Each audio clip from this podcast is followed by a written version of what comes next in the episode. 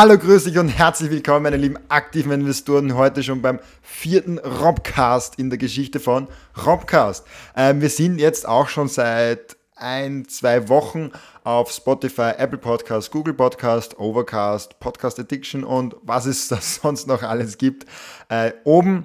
Und sprich, jeder, der nur die Audiospur hören möchte oder auf Spotify sein, äh, sein internationales, sein mediales Leben lebt oder sonst irgendwas in diese Richtung macht, kann gerne auf Spotify reinschauen. Auf der anderen Seite, wenn du das auf Spotify hörst und oder auf, auf Apple Podcast oder Podcast Addiction oder was es da sonst noch alles gibt, dann kannst du auf YouTube das Bild auch sehen. Äh, ich hoffe, dass Spotify und die anderen Plattformen mir irgendwann die Möglichkeit geben, geben, ein Bild dazu zu geben, weil ich glaube, dass es richtig cool ist, ein, zwei Mal, wenn man, keine Ahnung, zum Beispiel gerade beim Kochen ist, ähm, den Podcast horcht und dann irgendwie zeige ich gerade was her und dann kann man kurz aufs Handy schauen, wow, cool, äh, so sieht das aus und dann kann man es wieder weglegen. Also hin und wieder mit Bild ist, glaube ich, gar nicht so schlecht. Aber äh, quatschen wir nicht äh, weiter lange rum äh, und kommen wir gleich zu den Themen des heutigen Podcasts. Ähm, die erste und die größte Geschichte dieser Woche war für einen amerikanischen Investor logischerweise die Trump-Biden-Debatte. Joe Biden versus äh, Donald Trump.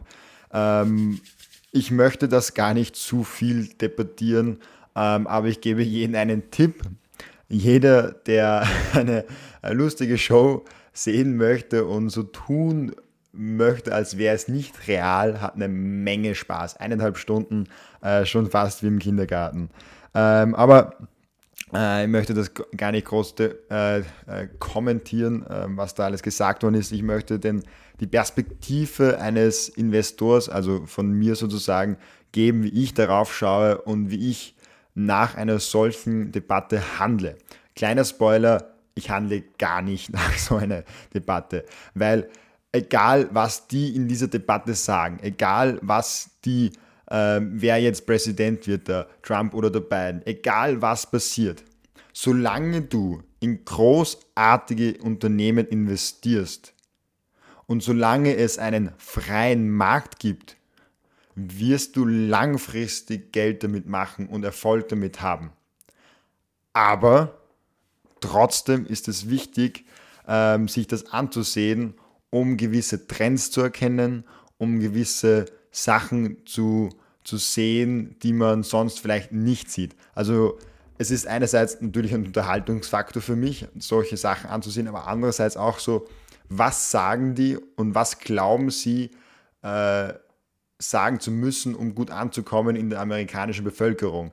Dieser Gedanke ist für mich auch immer wahnsinnig spannend. Ähm, und natürlich hängt ein bisschen Politik und Wirtschaft zusammen. Logischerweise ähm, gibt, es da ein, gibt es da Verknüpfungspunkte.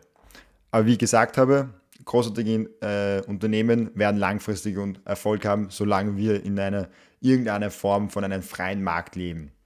Was hoffentlich immer der Fall sein wird. Ähm, aber es gibt auch Beispiele, wo die Politik sehr stark ein Unternehmen zumindest kurzfristig, aber auch teilweise langfristig ähm, beeinflussen kann. Und ich habe für euch vier Beispiele herausgesucht, wo das passieren kann oder passiert ist.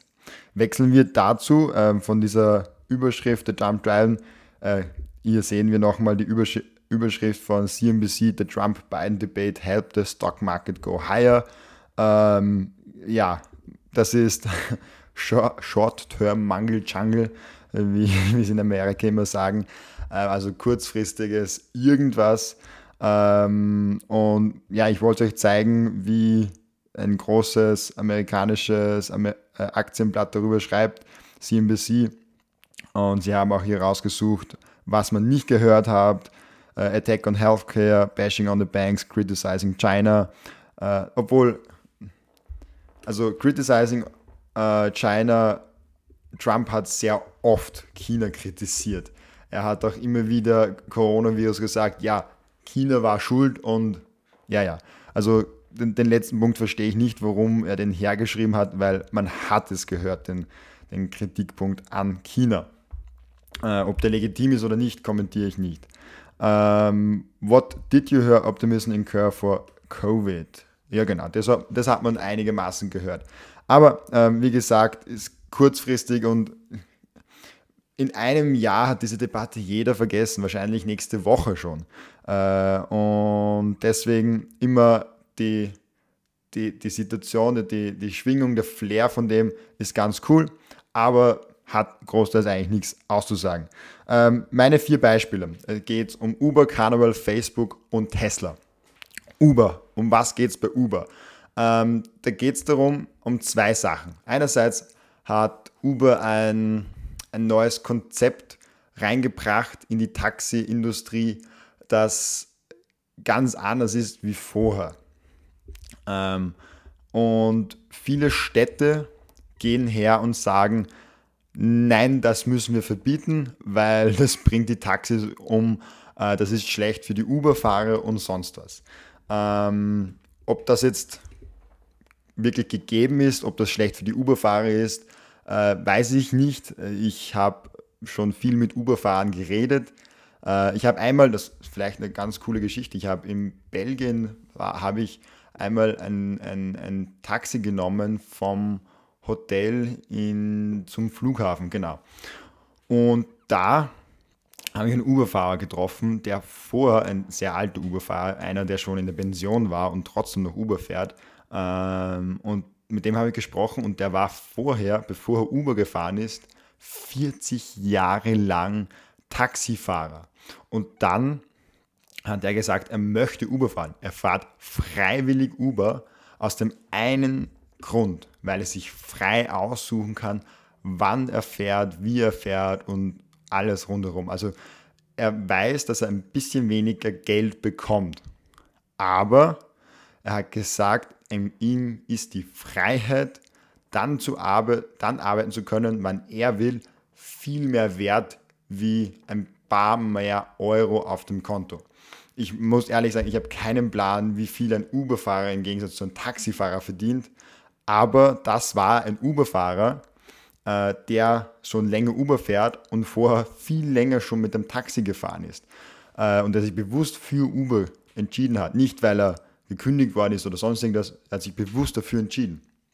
Ähm, das hat mich beeindruckt und äh, hat mich damals auch als Uber-Aktionär bestätigt. Jetzt bin ich kein Uber-Aktionär, weil ich ähm, glaube, dass Tesla irgendein Uber das Genick brechen könnte. Aber das ist ein anderes Thema. Ich, ich komme wieder ein bisschen vom Thema ab.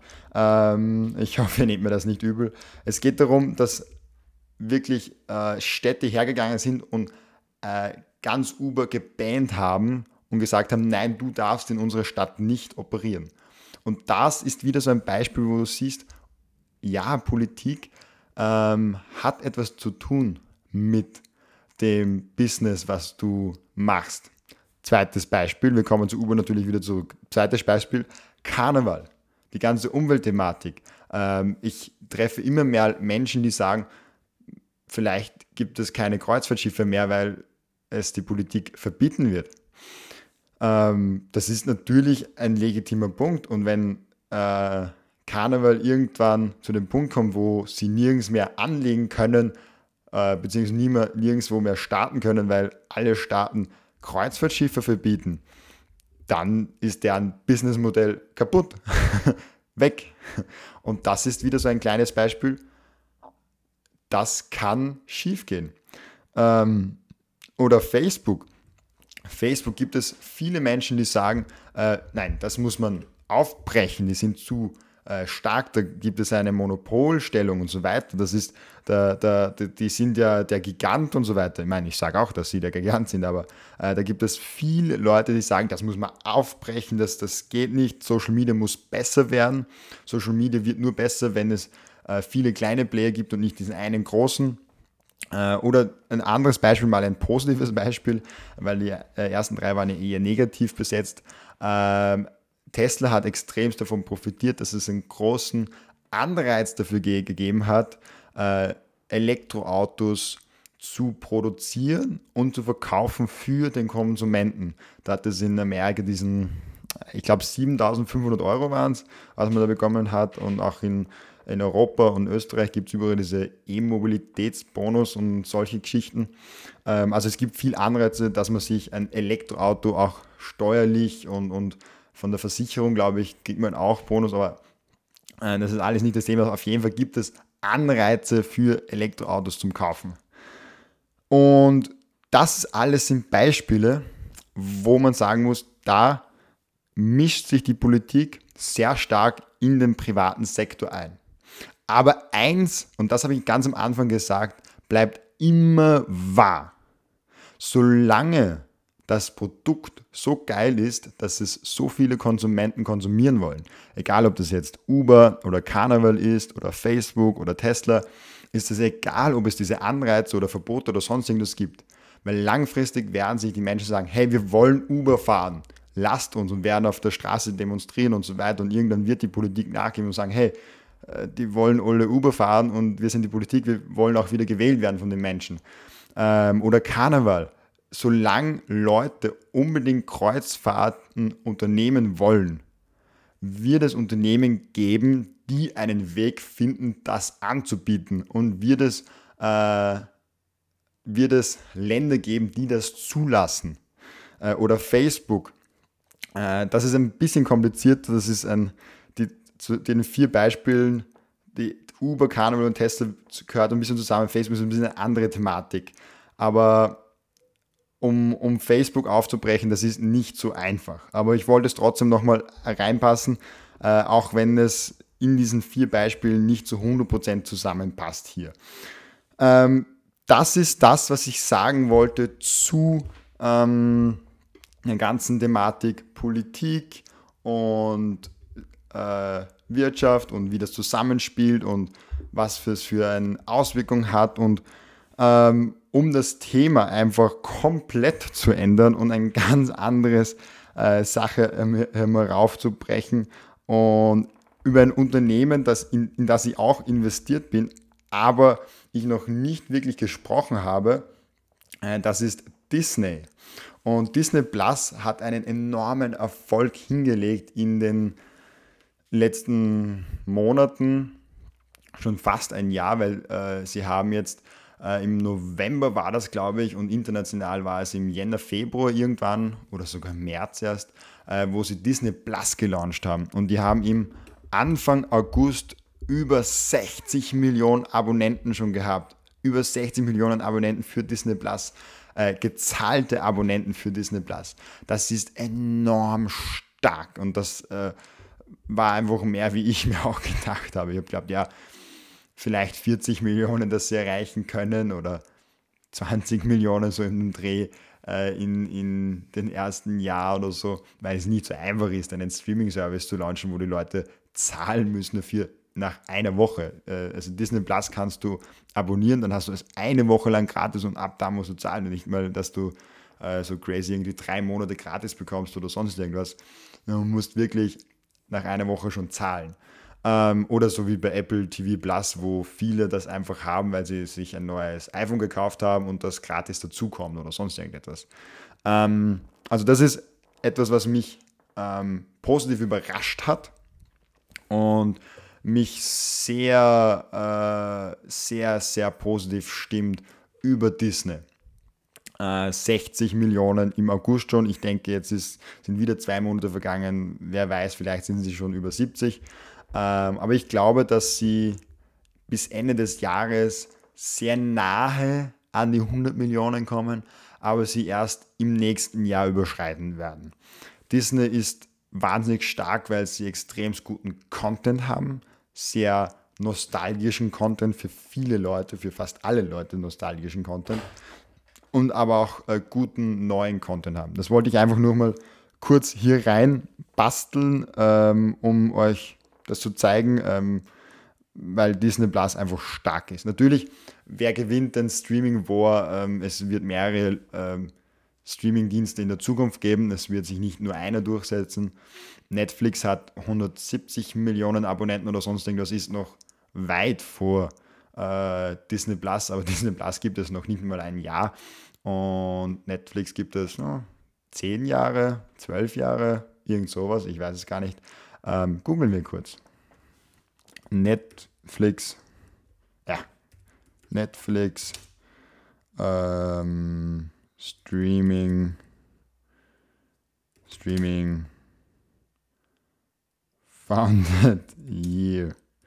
Das, das Problem ist halt, Netflix hat, hat es vorher schon gegeben. Ja, zwölf Jahre.